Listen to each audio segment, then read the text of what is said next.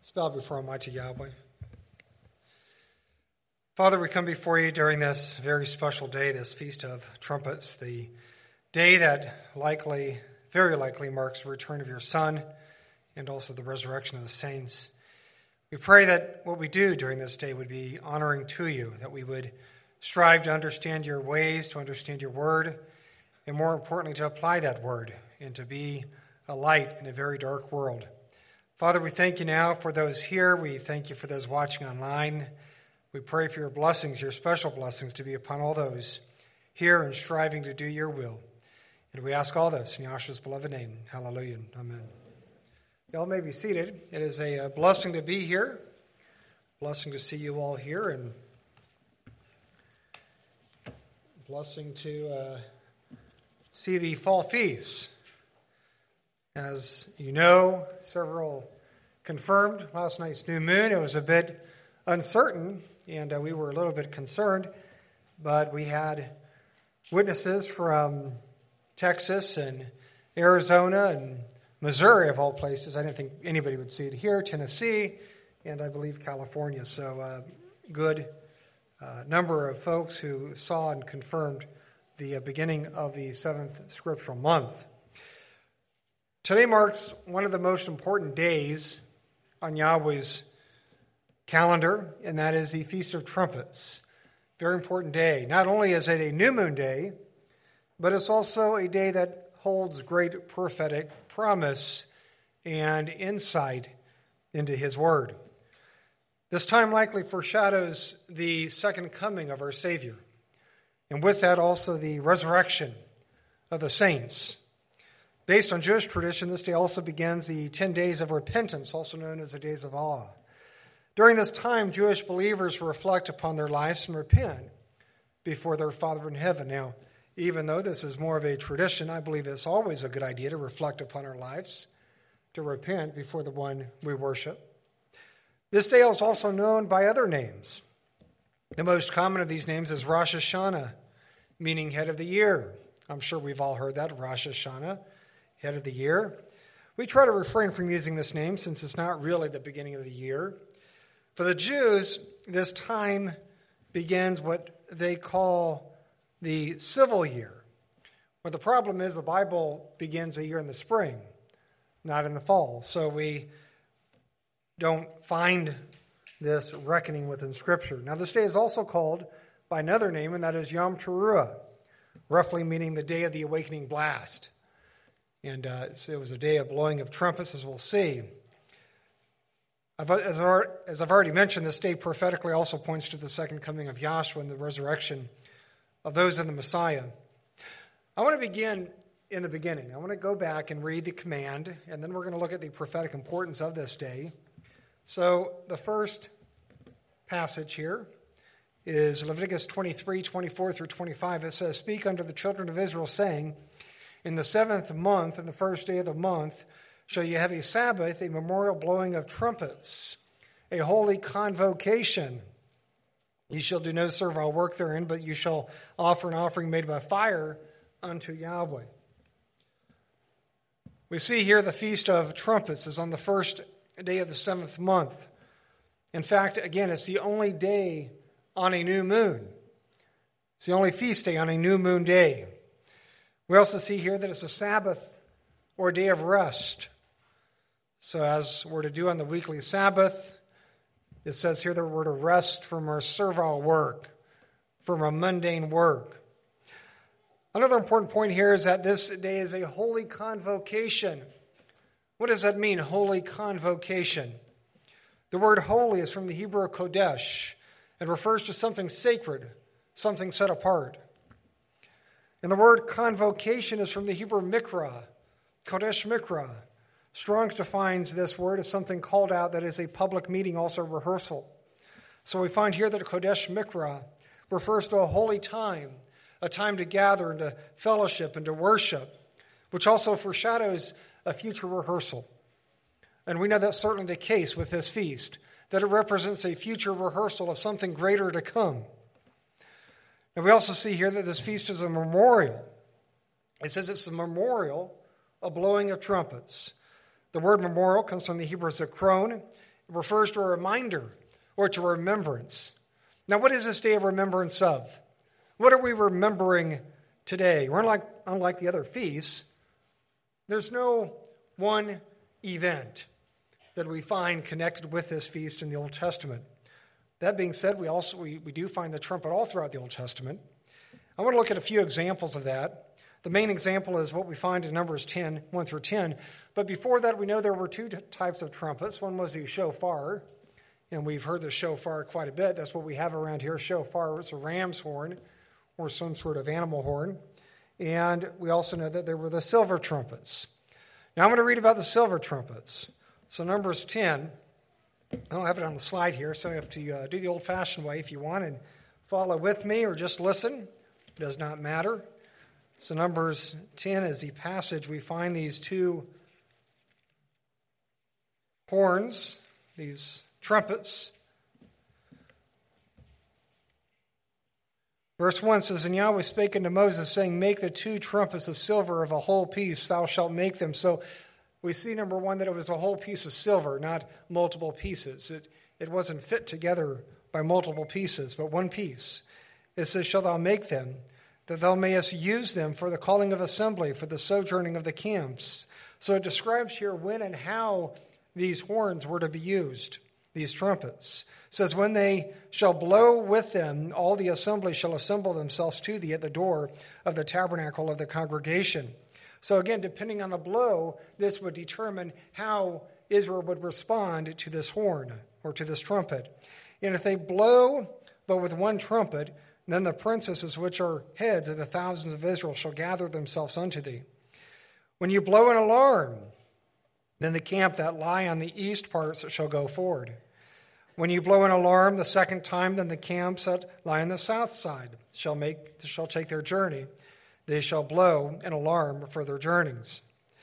But when the congregation is to be gathered together, you shall blow, but you shall not blow an alarm." So again, we see that there were different types of some blows, depending on how they would use these trumpets. Verse eight, "And the sons of Aaron, the priests, shall blow with the trumpets, and they shall be to you for an ordinance forever throughout your generations. And if you go to war in the land against the enemy that oppresses you, then you shall blow an alarm with the trumpets, and you shall be remembered before Yahweh Elohim, and that you shall be saved from your enemies." So we find here a sense of protection. Yahweh says, when you use these alarms, when you use these trumpets, I'm going to hear you, I'm going to respond. So we find that these trumpets were used many ways, but mainly through movement and alarm. And here we find that Yahweh responded when they blew the trumpets. Verse ten, it says, "Also in the day of your gladness, and in your solemn days, and in the beginning of months." Those are the new moons. New moons. You know, some people, they don't believe that the new moons are important. Here we find that the trumpets were used during the new moons. It was active worship during these times, the beginning of months. "You shall blow with the trumpets over the burnt offerings and over the sacrifices of your peace offerings, that they may be to you for a memorial before your Elohim. I am Yahweh, your Elohim." So we find here the trumpets, the two silver trumpets that Yahweh commanded Israel to make. How were these used? How were these trumpets used? Well, as we've seen throughout this passage, they were used in many ways. One, to assemble the camp. That's one way in which they were used. They were used for movement. If they had to move from one area to another, they would use the, the trumpets. They were used as an alarm to alert the camp that danger was near. They were also used during times of worship. We find here specifically, it says, days of gladness. This is one of these days of gladness, the feast days, the holy days that our Father in heaven has set apart.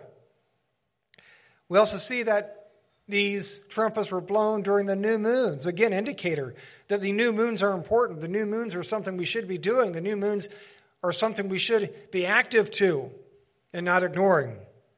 And finally, we see here that the trumpets were used for offerings. When they would offer to Almighty Yahweh, they would use these trumpets. I believe Yahweh responded to these trumpets. Again, we find here that when there was an alarm, Yahweh would hear that alarm and he would respond. This was Yahweh's way of responding to the camp and also Israel to communicate within the camp. You know, it's also important here to notice that the blowing of the trumpets was a remembrance. We see that word remembrance in verse nine and a memorial in verse ten. The word remember in verse nine refers to Yahweh's deliverance. Again, that he's going to hear the trumpet and he's going to respond and deliver the camp. The word memorial in verse ten refers to his worship, refers to his days of gladness, refers to his beginning of months, refers to the offerings that would be offered during these special times. As I've already mentioned, this feast is prophetic. This feast points to something great. This feast points to a future event. It foreshadows the second coming of Yahshua the Messiah.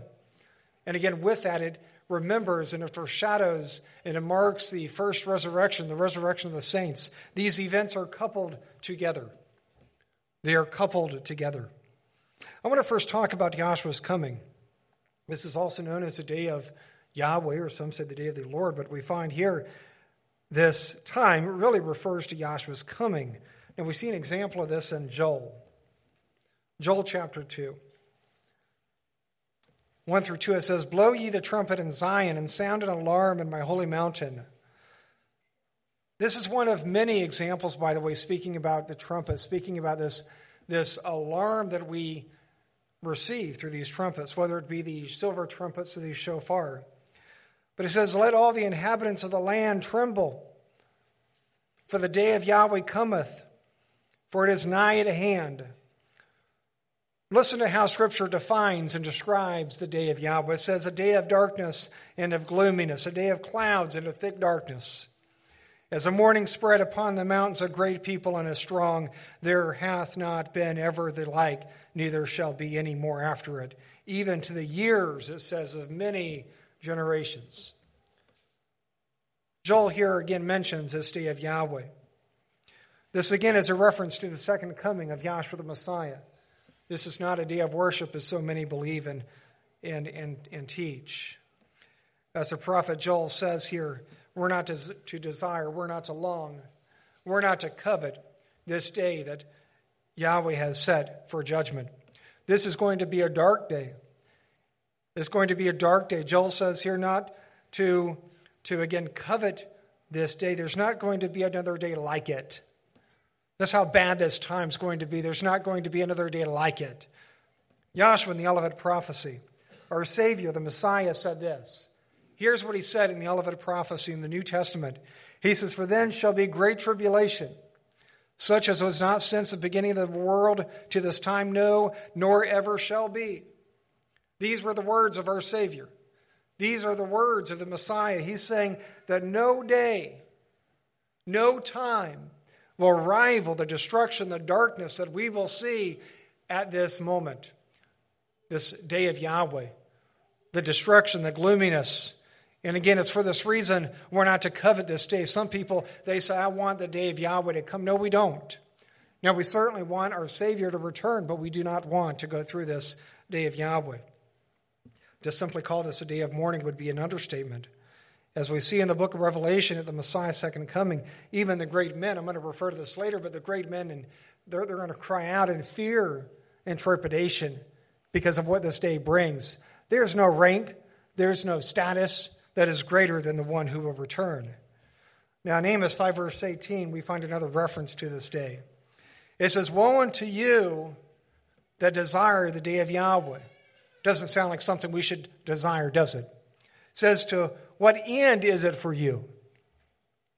The day of Yahweh is darkness and not light. And if a man did flee from a lion and a bear met him, or went into the house and leaned his hand on the wall, and the serpents bit him, shall not the day of Yahweh be darkness and not light, even very dark, and no brightness in it?"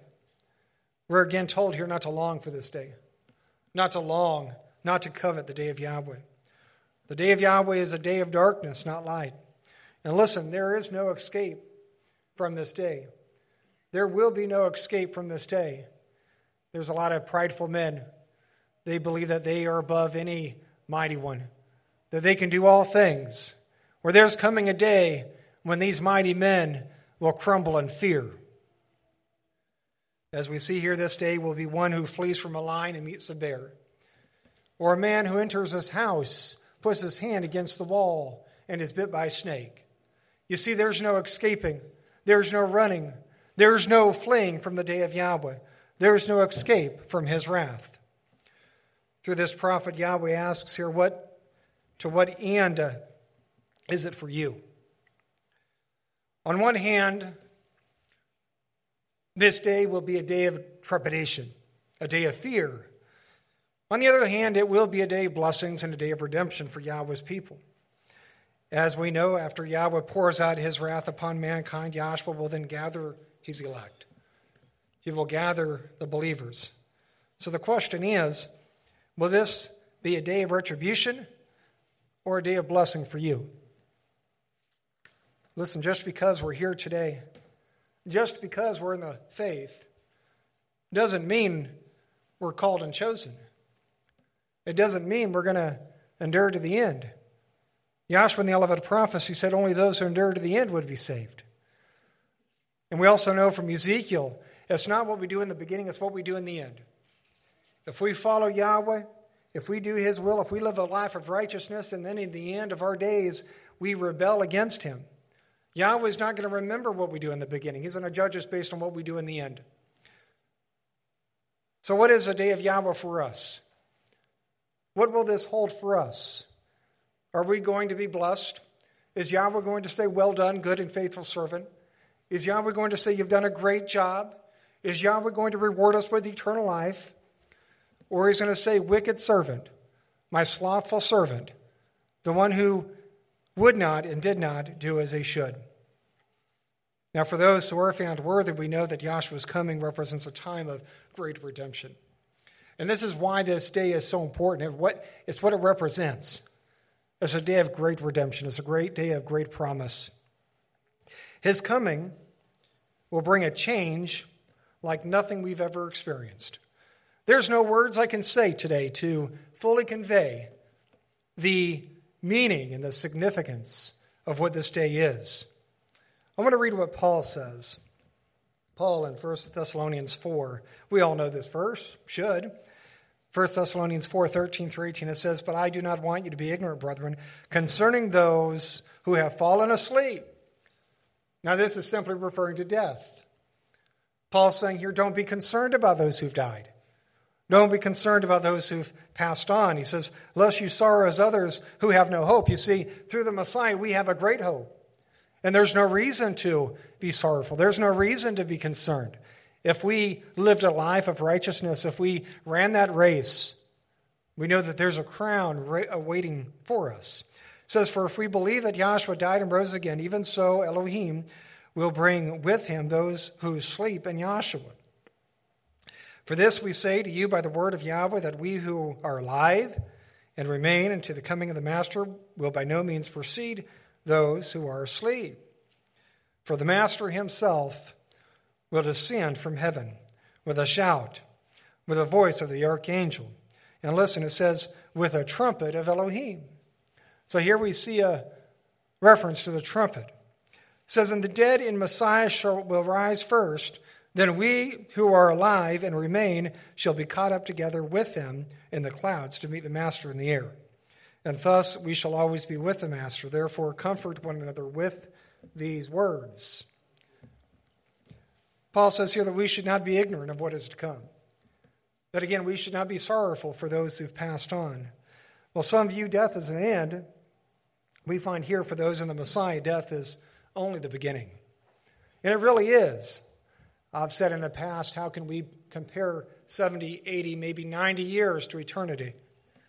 Well, the answer is we can't. We can't compare seventy, eighty, ninety years to living forever. That's a drop in the bucket. In fact, when you live forever, there is no bucket because we continue to go on, to live on, as the angels do, as we'll see later in this message.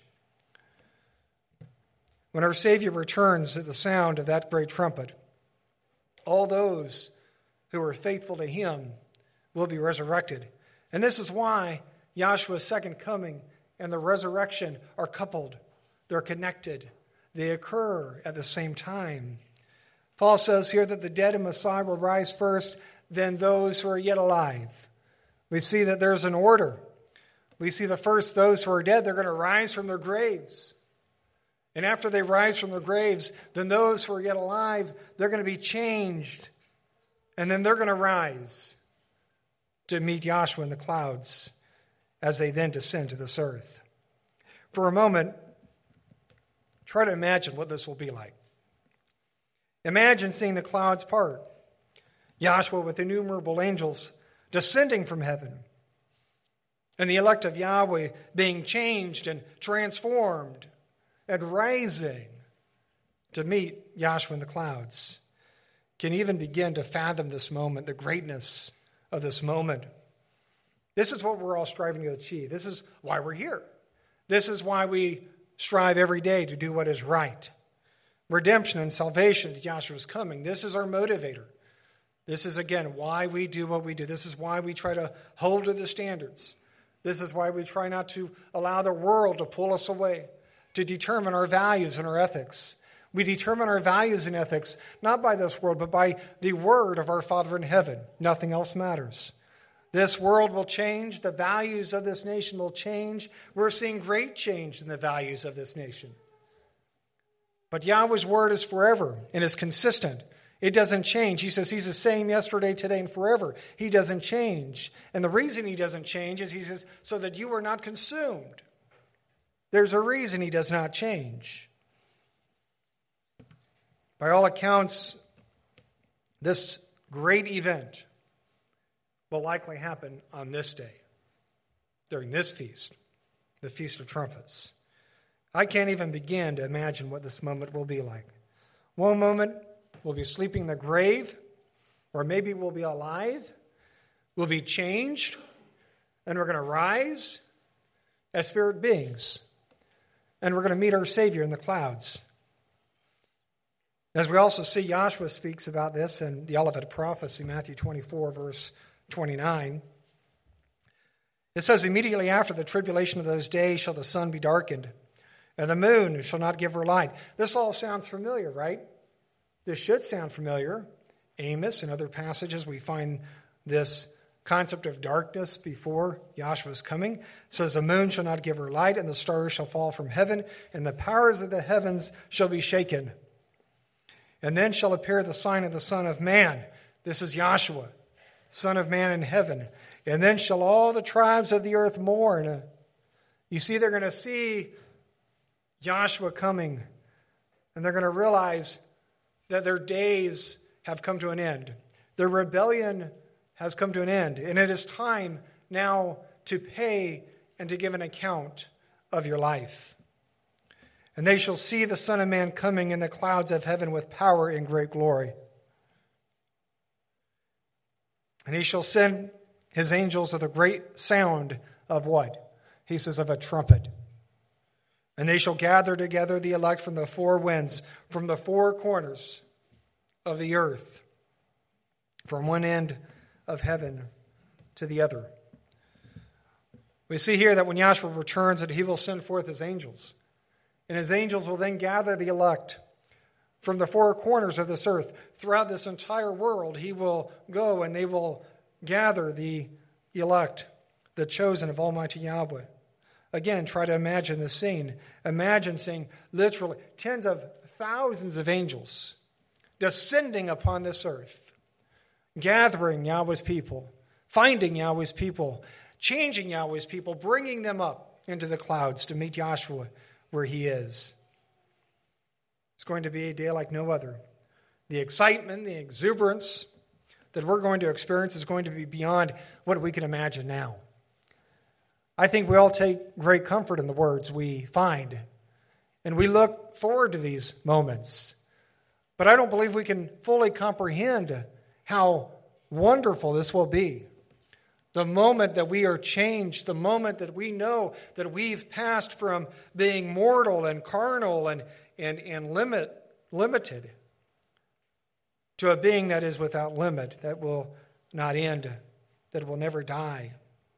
It's going to be an awesome time. For those found worthy, this is going to be a great day of redemption. But for those who rebel, it's also going to be a great day of retribution. You see, we either follow Yahweh and please him, or we live in rebellion and deal with the consequences when they come. It says here that the sun shall be dark and the moon shall not give her light and the stars shall fall from heaven. We've seen many of these same signs in Acts two, Peter's message on the day of Pentecost. We also see it throughout the book of Revelation. When Yahshua returns, he's going to shake the heavens. And believe you me, everybody will know it. Everybody will know that he's returning. This concept of a secret rapture, this is nonsense. It is nonsensical. What we find within Scripture is that when Yahshua comes, he is going to shake this earth. And there will be no denying who and what he is. And they, those who've lived a life of rebellion, a life of them and carnal satisfaction, they're going to pay and they're going to receive retribution for their sins. We read this in Revelation six, starting in verse fifteen. It says there, and the kings of the earth, and the great men, and the rich men, and the chief captain, and the mighty men, and every bondman, and every free man hid themselves in the dens and the rocks of the mountains, and said to the mountains and rocks, fall on us, and hide us from the face of him that sits on the throne, and from the wrath of the Lamb. This is the description of the day of Yahweh. This is the description of Yahshua's coming for the rebellious. It says that the rebellious, the great men, these men who thought they were that they were above all authority, that they cannot. And they're going to realize that their time has come to an end, and retribution is not far behind. Yahshua's coming for many will be a day of fear and judgment. Yahshua also speaks here about a trumpet being heard. As we've already seen, the sound of a trumpet is a common theme found in connection with Yahshua's second coming. As we saw in First Thessalonians four, Paul speaks about a great trumpet being blown at Yahshua's coming, at his return. And this is why I believe, and many others, that this feast, again, foreshadows this very special time. The time of our Savior's return, the time of our Savior's second coming, when he will return with glory, with power, to strike retribution upon this earth, but also to bring redemption to his people. Paul in First Corinthians fifteen, verse forty-two, also speaks about this change, the change of the first resurrection. And again, remember that the first resurrection and Yahshua's coming, these are coupled, these are connected. It says this, First Corinthians fifteen, forty-two through forty-five, it says, so also is the resurrection of the dead. The body is sown in corruption, it is raised in incorruption. It is sown in dishonor, it is raised in glory. It is sown in weakness, it is raised in power. It is sown a natural body, it is raised a spiritual body. There is a natural body and there's a spiritual body. And so it is written, the first man, Adam, became a life living being. The last Adam became a life-giving spirit. We find here Paul explaining some of the differences between the natural body that we have now and the spiritual body that we're going to receive at Yahshua's coming, at his second coming, at his return, and the resurrection that will follow that. He uses three words to describe our natural body, and that is corruption, dishonor, and weakness. That is how Paul describes who we are today. Dishonor, weakness, and corruption. Now, the word corruption comes from the Greek phora, phthora, means to uh, decay or to ruin. Decay or ruin. The word dishonor comes from atomia, and the Greek means infamy, that is disgrace. And the word weakness in the Greek comes from asthenia, means feebleness of mind or body. So we find here that As carnal human beings, we are described as a being of decay, of disgrace, and of feebleness. And I believe that's true. As we get older, we realize that our bodies will not remain forever. We realize how feeble and how frail we, we are. And we know at that point that we want something greater. And that's why we're here today, because we do want something greater. We want a greater promise. We want a life that is never going to end. And a life not only that will never end, but a life of blessings and peace, as we'll have within the kingdom. Now, in reference to our spiritual bodies, he uses words incorruption, glory, and power. What a contrast. So the word incorruption is from the Greek atharsia. It means unending existence. It means that we live forever. So the new body is literally without limit in time. The word glory is doxa, refers to sp- uh, sp- splendor or brightness. And the word power comes from the Greek dudamis. And dudamis means force or miraculous power. So we find that we are going to be raised, that we are going to be resurrected with a body without end. A body that will live on forever, that will never die. And we also find here that we're going to receive a body that is going to have miraculous power.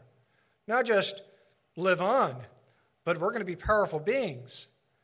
We're going to receive these blessings. We're going to be as Yahshua, we're going to see when we are resurrected.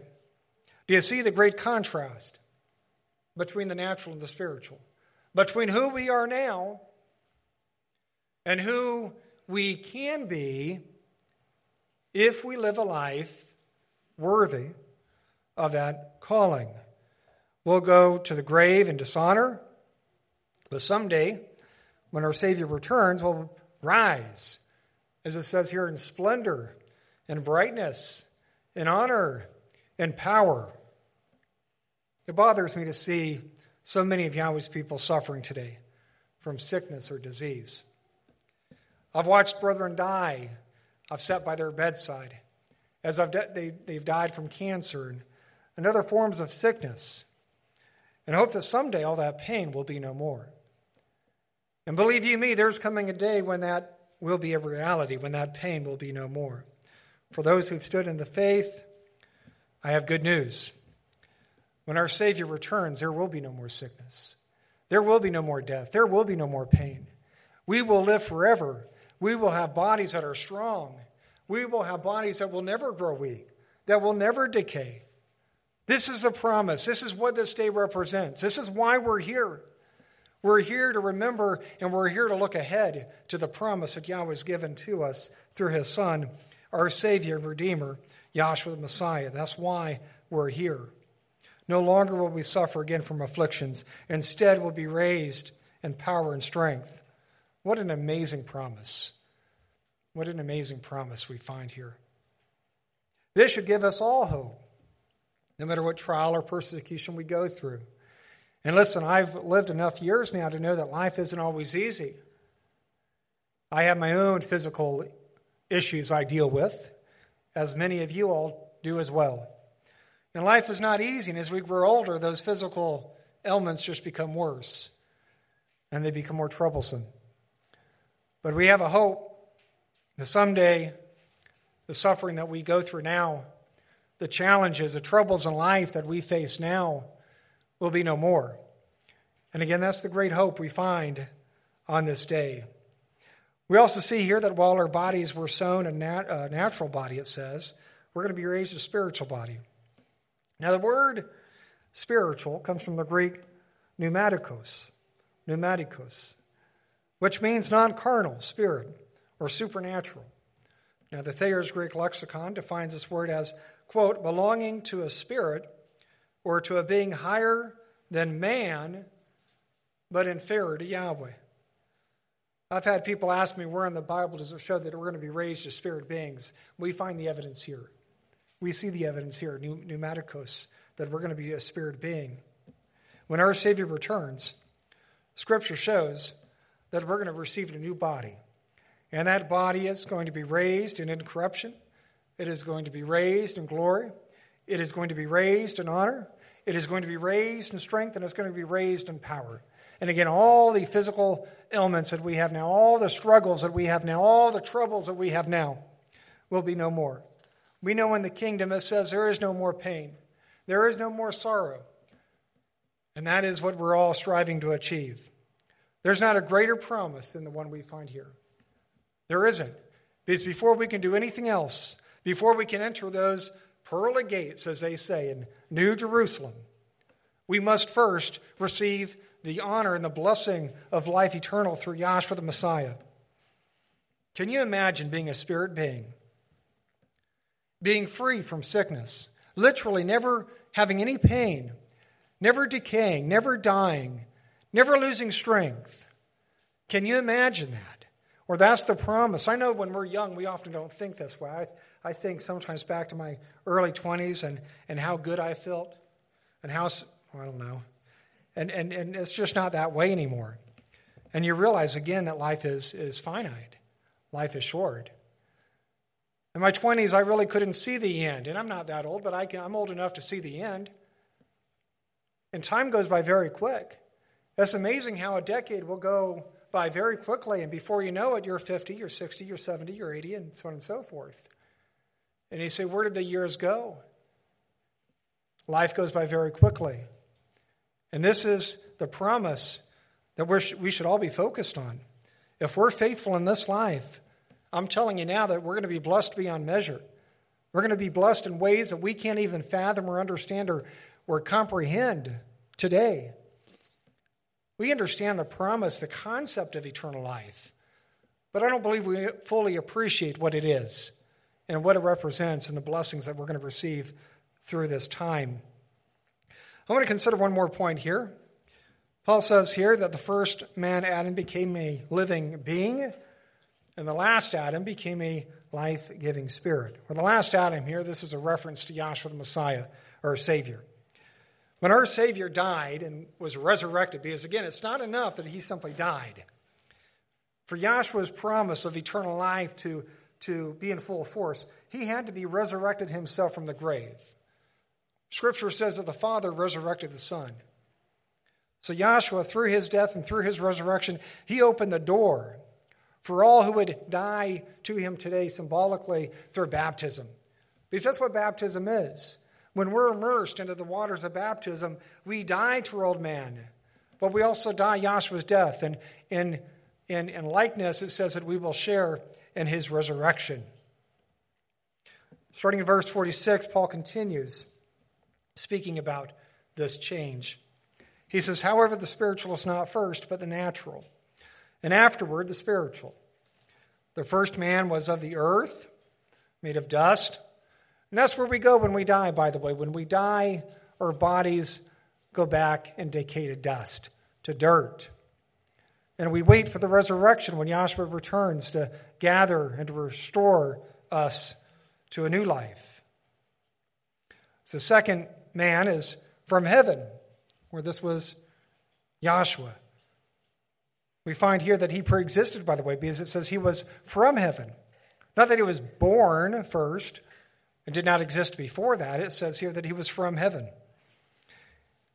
As was a man of dust, so also are those who are made of dust.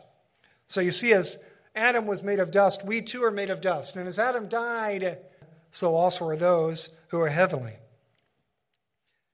And as we have borne the image of the man of dust, which we are today, this is what we bear today. We are men of dust. We are people of dust. It goes on to say, we shall also bear the image of the heavenly man. For me, this is one of the most important scriptures we find within the Word. Paul shows here that there's two types of being. There's a natural being, and there's a spiritual being. One is of the earth, and one is of the heavens. Verse forty-six, Paul says that the spiritual is not first, but he says first is the natural. We must first come and be born in the natural, and then, later, we will have the opportunity to partake of the spiritual man, the spiritual being.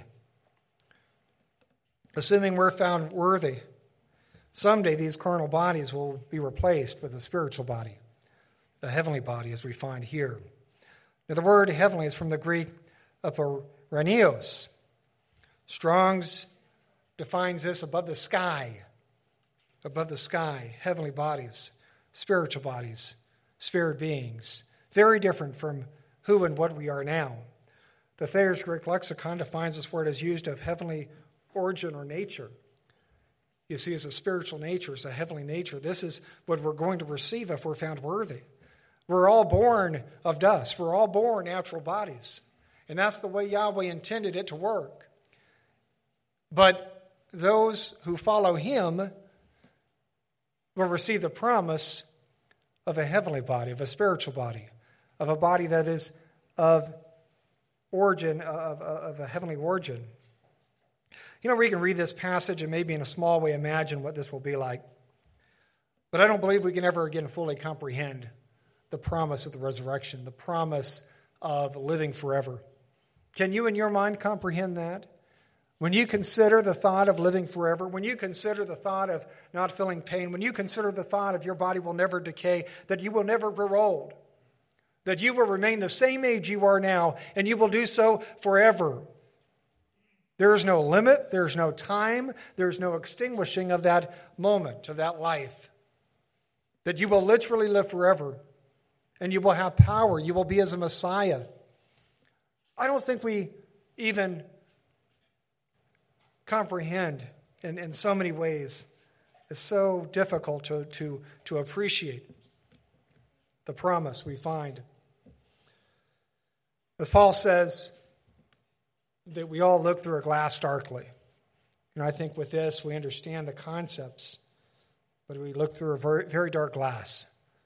But once it happens, I think we're going to fully understand.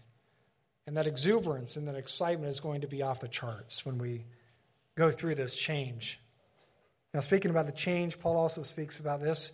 Moving on to verse fifty, he says, "Now this I say, brethren, that flesh and blood cannot inherit the kingdom of Elohim, nor does corruption inherit incorruption. Behold, I tell you a mystery." You see, this is a mystery for those hearing, but this is not a mystery to us because we understand it. We understand it. It says, "We shall not all sleep, but we shall all be changed. In a moment," it says, "in the twinkling of an eye, at the last trumpet." Again, we find this connection with trumpet. Yom Teruah, day of the awakening blast, the Feast of Trumpets. And here we find a great trumpet will be blown at this moment. "For the trumpet will sound and the dead will be raised incorruptible." So listen, we saw in the Old Testament that trumpets were used for movement, for calling, for alarm. And here we find the trumpet will again be used for movement. It's going to be used in movement from the grave to eternal life. It's the trumpet. "And we shall be changed," it says. "For this corruptible must put on incorruption, and this mortal must put on immortality. So when this corruptible is put on incorruption, and this mortal is put on immortality, then shall be brought to pass the saying that is written, Death is swallowed up in victory, O death. Where is your sting, O Hades, or grave? Where is your victory?" So we find that death will not exist. Death itself will be swallowed up. It will no longer haunt mankind, haunt us as spirit beings. Paul says here, the flesh and blood cannot receive or enter in Yahweh's kingdom. Some of you might remember Yahshua told Nicodemus in John three that a man must be born again if he's going to enter into Yahweh's kingdom. We're being born again and being changed from flesh to spirit is the same thing. What Yahshua spoke about in John three is what Paul speaks about here. Being born again is when we are changed from flesh to spirit. That is when we are born again, is when we are changed from flesh to spirit. It begins with baptism, but we are not changed. We're born again until this happens. He also says here that in a moment, in the twinkling of an eye, we'll be changed from corruption to incorruption, from mortal to immortal, in an instant in time, in a moment, in a twinkling of an eye. as we see here in an instant, will cast off these mortal bodies. We'll cast our cast off our, our sicknesses. And we will be changed and will take on immortality. And after this, death will no longer exist. Again, try to imagine for just a moment going from corruptible being that will die, that is pain, to a being that will never die, that is free of pain, free of sickness, free of disease. This is a promise for those who fully commit now. And this is, again, what this day, this time, represents. Now, Paul in Philippians three, verse twenty, speaks about a citizenship. He says, therefore, our citizenship is in heaven, from which we also eagerly wait for the Savior, the Master, Yahshua, Messiah, who will transform our lowly bodies that it may be conformed to his glorious body, according to the working by which he is able even to subdue all things to himself. We find here that our citizenship is in heaven, it says, and that Yahshua will bring this down with him when he returns. In the Greek, this word literally means a citizen of a commonwealth. You see, when our Savior returns to this earth, he's bringing back our positions, our positions within his kingdom. This is the same promise that our, our Savior referred to when he said in John fourteen that he was going away to prepare a place for us. He was going away to prepare positions for us, positions that he will again bring to us when he returns to this earth. Now in verse twenty-one, we see that in the resurrection, Yahshua the Messiah will transform our carnal bodies so that they will be conformed to his own glorious body. The word conformed is from the Greek zoomorphos. And according to thought, uh, Thayer's, it means to having the same form as another. Zoomorphos, having the same form of another. According to Paul, when Yahshua returns, he will transform our bodies into the likeness or into the uh, comparable to his own. This is why I believe that we're going to share in all the same strength and power that Yahshua had after his resurrection, that we are literally going to be transformed, that we're going to go through a metamorphosis, and we're going to change who we are today. We're going to cast off these bodies of sickness, these bodies of decay, these bodies of dishonor, and be resurrected with bodies that will never end. Now in Yahshua, or in Luke twenty, verse thirty, uh, thirty-five, Yahshua explains that we're going to be like the angels in heaven. He says there, but those who are counted worthy. Notice that, counted worthy. Some people believe they have this crazy notion that they can do and live as they will, and Yahweh is going to accept them as they are. Scripture doesn't show that. So much of what we hear today simply is not the truth. People don't read their Bibles. Ministers don't read their Bibles. Yahweh says that those counted worthy. Well, this means that we do his will. This means that we live a life for him. And this means we, that we live a life of righteousness and holiness. So those who live a life of worthiness, it says here, to attain that age and the resurrection from the dead, neither marry nor are given in marriage, nor can they die anymore, for they are equal to the angels and are sons of Elohim, being sons of the resurrection. So we see here, number one, that in the resurrection, it says that we will neither marry nor be given in marriage. So marriage as an institution will not exist in the kingdom. We also see here that those in the resurrection will be equal to angels, and they will be called sons of Elohim. And I love this one, sons of the resurrection. There's going to be a family tie.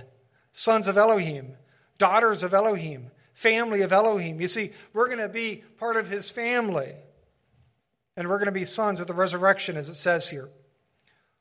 Just as the angels live forever, those in the resurrection will do likewise. This is, again, why they're called sons of Elohim and sons of the resurrection, because they will live forever. They will never die. They will continue on. Paul in Romans eight, verse twenty-three says this. He says, even ourselves groan within ourselves, eagerly waiting for the adoption, the redemption of our body. This is what Paul wanted. Paul wanted redemption from his body. You see, Paul realized the value of the resurrection. He desired the resurrection. He wanted the resurrection, this redemption of who he was in this body of dust to who he would be in the kingdom. Not only will we receive a new body, but with that body, we're also going to receive adoption into Yahweh's family. I'm going to close now with First Peter one, verse four. First Peter one, four through seven says, "To an inheritance incorruptible and undefiled, and that does not fade away, reserved in heaven for you, who are kept by the power of Elohim through faith for salvation, ready to be revealed in the last time. In this you greatly rejoice, though now for a little while, if need be, ye have been grieved by various trials." And we all go through trials. It says that the genuineness of your faith being much more precious than gold that perishes, though it is tested by fire, may be found to praise, honor, and glory at the revelation or the coming of Yahshua Messiah. As Peter says here, our inheritance is incorruptible, undefiled, and that does not fade away. This is a promise we find in Scripture. The promise of not only receiving everlasting life, but also power and glory in the resurrection. You see, a lot of people focus just on the resurrection, and it's a wonderful thing to know that we'll live forever. But Scripture says we're going to receive much more than that. Scripture says that we're going to rise in power and glory. It's not just about eternal life. It's not about living forever. It's about living forever in strength and in honor and power and peace and blessings. Some ways, if I would have to live forever in this miserable world, I may not want it. But in Yahweh's kingdom, it's going to be vastly different. It's going to be so different. It's going to be a great and wonderful time, and something that we all desire. And here we find that this is what awaits those who again serve Yahweh now. No matter what happens in this life, we find here the resurrection will be raised to incorruption, and we're going to live forever. This is what awaits the called and chosen of Yahweh. You know, people ask why these feast days are important. Some people say, why do you keep these feast days? Why do you keep these days that we find in the Old Testament? They're also find, found in the New, by the way, except this one, coincidentally. Every single feast day is mentioned by name in the Old Te- or in the New Testament. And I believe this one we find prophetically, but every single feast, we find the Passover, we find unleavened bread, we find Pentecost or the Feast of Weeks, we find Atonement, we find the Feast of Tabernacles, we find the Last Great Day. We find all the feast days mentioned by name in the New Testament except this one. But again, prophetically, I believe we see this one. And yet people say the feast days aren't important. So why are the feast days important? Number one, number one, Yahweh says to observe these days. Nothing else really matters. If Yahweh says to do, some, do something, you do it. You don't question it, you do it. But we also find another reason for these days as they foreshadow Yahweh's plan of salvation for mankind. The fact is, to really understand what Yahweh is doing, we must keep his days of worship. These people who refuse to keep these days, they say, I understand. I know what those days prophetically represent. I say, no, they don't. They, they don't comprehend because they're not doing it. You got to do it.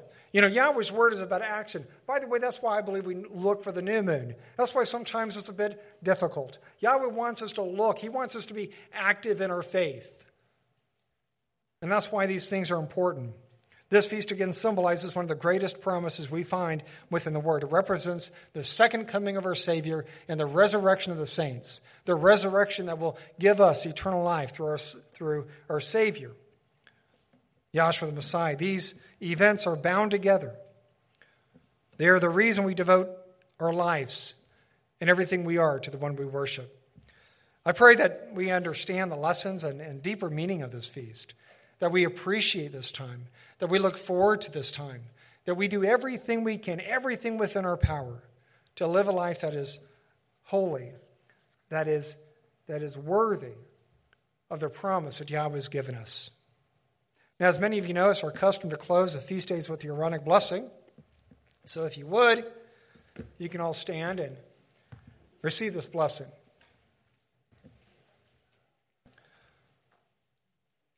Yevarekeka Yahweh, Tharesh Mareka, Yair Yahweh Penevaleka, Diguneka, Yasa Yahweh Penevaleka, Vayasem Leka Shalom. That is to say, Yahweh bless thee and keep thee. Yahweh make his face shine upon thee and be gracious unto thee. Yahweh lift his up his up his countenance upon thee and give thee peace. May Yahweh bless.